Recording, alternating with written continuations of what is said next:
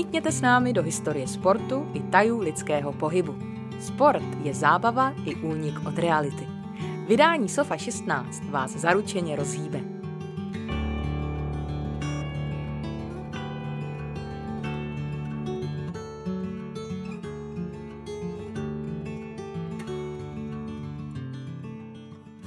Svatostánky českého sportu. Lidé se sportem baví od pradávna a zrovna tak dlouho ve svém okolí vyhledávají a staví vhodná místa pro individuální i kolektivní zápolení. Sofa zapátrala po místech, kde se psaly kapitoly historie českého moderního sportu. A nejde jenom o hokejové a fotbalové stadiony či sokolské tělocvičny, které od založení této organizace zdobily každé velké město i malá městečka. Na začátek je potřeba zmínit jedno jméno – Štvanice. To je v českém sportu skutečný pojem. Právě na tomto ostrůvku na řece Vltavě v Praze stával jeden z nejslavnějších stadionů českého sportu. Roku devatenáct set třicet jedna zde byl oficiálně otevřen první český hokejový stadion s umělou ledovou plochou, na němž čeští reprezentanti získali čtyři tituly mistrů světa. Stadion byl otevřený, zastřešení se dočkal až v roce devatenáct set padesát šest. Štvanice držela i další prvenství.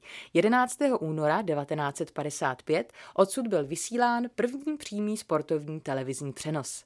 Stadion v roce dva tisíce získal statut kulturní památky, přesto byl v roce dva tisíce jedenáct pro havarijní stav zbourán. My jsme se vydali na místa, kde zvláštní sportovní atmosféru můžeme nasát dosud. Příběhy sportovních svatostánků provázejí stopy olympijských vítězů, slavných architektů i rekreačních sportovců. Velký strahovský stadion. Slavný stadion na Strahově některé zdroje označují za stadion s největší plochou na světě. První dřevěná stavba byla na místě dnešního stadionu otevřena při konání osmého všesokolského sletu již v roce devatenáct set dvacet šest za účasti prezidenta Masaryka. Stadion se dočkal několika proměn, hostil sokolské slety i přehlídky legionářů z první i druhé světové války, v druhé polovině století potom sokolské slety nahradily spartakiády. Svou současnou podobu získal v roce devatenáct set sedmdesát pět. Na počátku devadesátých let hostil stadion také velké rockové koncerty v čele se show The Rolling Stones, které se v roce devatenáct set devadesát mezi sto deset tisíci fanoušků účastnil i prezident Václav Havel. Od poloviny devadesátých let stadion chátral, havarijní stav tribun vyvolával diskuze o jeho zbourání. Nakonec zde á cé Sparta Praha provedla rekonstrukci, plocha je nyní rozdělena na několik tréninkových hřišť a dále využívána ke sportovním účelům.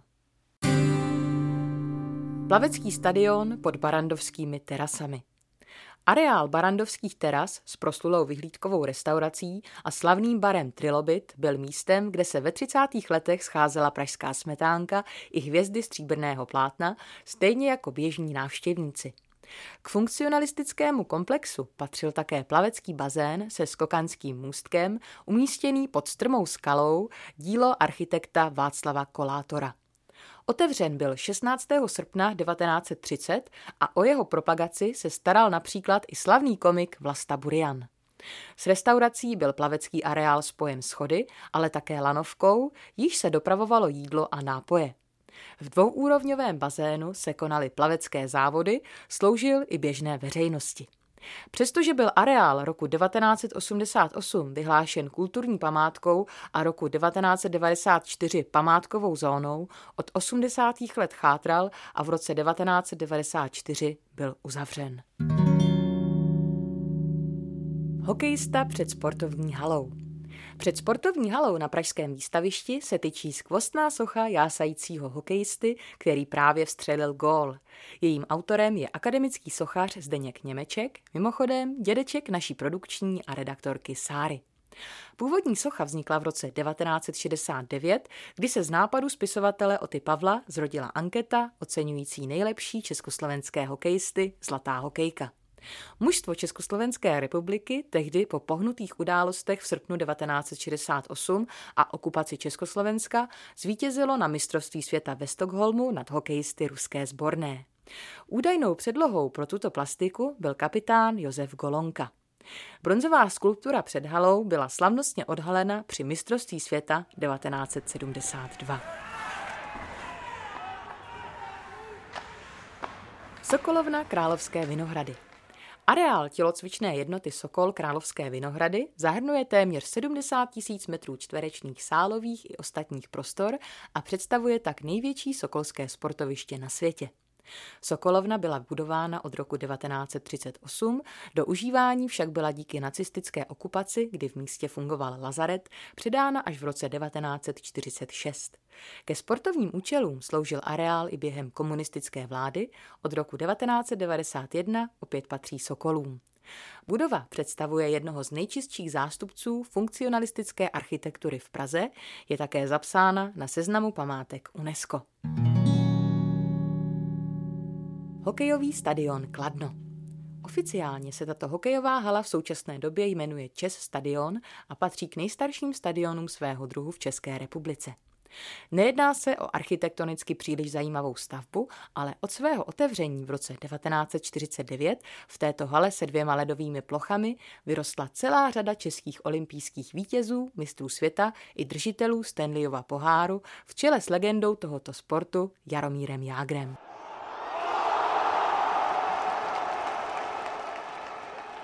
Na Julisce. Stadion v pražské čtvrti Dejvice je sídlem fotbalového klubu F K Dukla Praha a atletického klubu A S K Dukla. Rozsáhlá tribuna stadionu, kam se před rekonstrukcemi vešlo až dvacet devět tisíc diváků, patří mezi největší a nejkrásnější stavby tohoto typu u nás. Třeba že stadion sloužil především fotbalu a svého času se zde odvíjely mimořádné okamžiky tohoto sportovního odvětví, zaměřme se na jeho existenci atletickou. Juliska slouží jako tréninkové centrum armádního sportovního centra Dukla, mezi jehož členy patřili a patří velikáni světové atletiky. Emil Zátopek, Jan Železný, Tomáš Dvořák, Roman Šebrle nebo Barbora Špotáková či Pavel Maslák a řada dalších. Skokanské můstky v Harrachově. Na severním svahu Čertovy hory v Harrachově naleznete areál skokanských můstků. Nejstarší místní můstek byl vybudován už v roce devatenáct set dvacet. Nacházejí se tu můstky malé, střední i velké a jeden z šesti takzvaných mamutích můstků na světě. Právě zde zaskočil v roce devatenáct set osmdesát pět český skokan Pavel Ploc tehdejší světový rekord v délce sto osmdesát jedna metrů. Dnes leží rekord můstku na dvě stě patnáct celá pět metrech a postaral se o něj několikanásobný olympijský vítěz Simon Amann. Zátopkovi tratě. Jeden z nejslavnějších atletů světa, Emil Zátopek, se narodil ve Staré Boleslavi, která je dnes součástí Brandýsa nad Labem. Jeho jméno nese nejen místní atletické středisko, ale i tři okruhy v okolních lesích v dálkách jedna, tři a pět kilometrů, kde legendární olympijský vítěz trénoval. Emil Zátopek po místních lesích běhával ve vojenských bagančatech, aby víc posiloval. Okruhy lze libovolně kombinovat a dosáhnout tak požadované vzdálenosti. Značené trasy využívají pro trénink profesionální i rekreační běžci, možná i proto jsou dlouhé rovinky místními nazývány Václavák.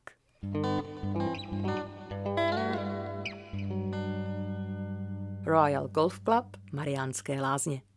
V roce devatenáct set pět bylo vyslyšeno volání anglických a amerických hostů po výstavbě golfového hřiště v malebném lázeňském městě.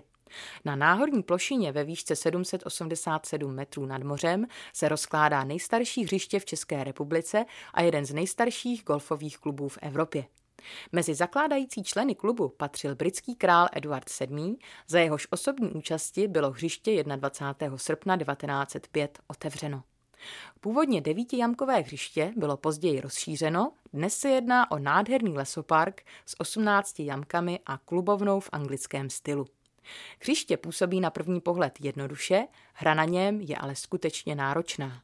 V době před druhou světovou válkou zde hrávali nejlepší světoví golfisté, mezi slavné hosty patřil například i spisovatel Rudyard Kipling.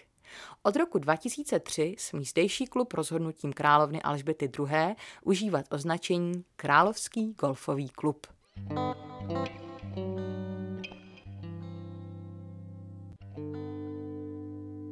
Stadion za Lužánkami. Návrhy na výstavbu fotbalového stadionu v Brně Králově poli padaly už od třicátých let. Plány na vybudování sportovního areálu se začaly realizovat po válce, fotbalový stánek se počal budovat v roce devatenáct set čtyřicet devět.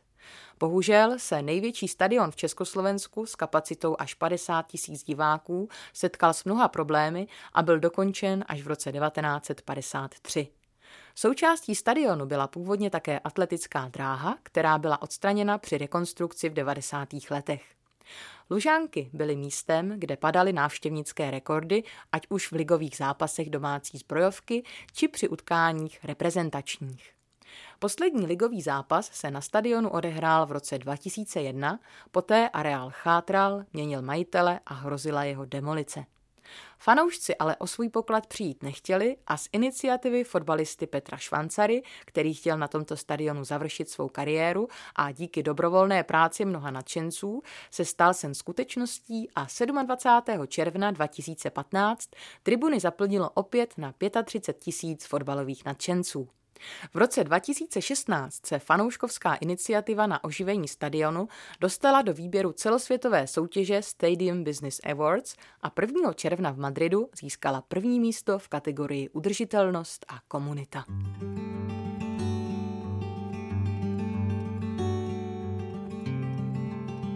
Celý článek, včetně fotografií, najdete ve vydání Sofa šestnáct, které seženete u našich prodejců nebo na w w w tečka sofamag tečka com.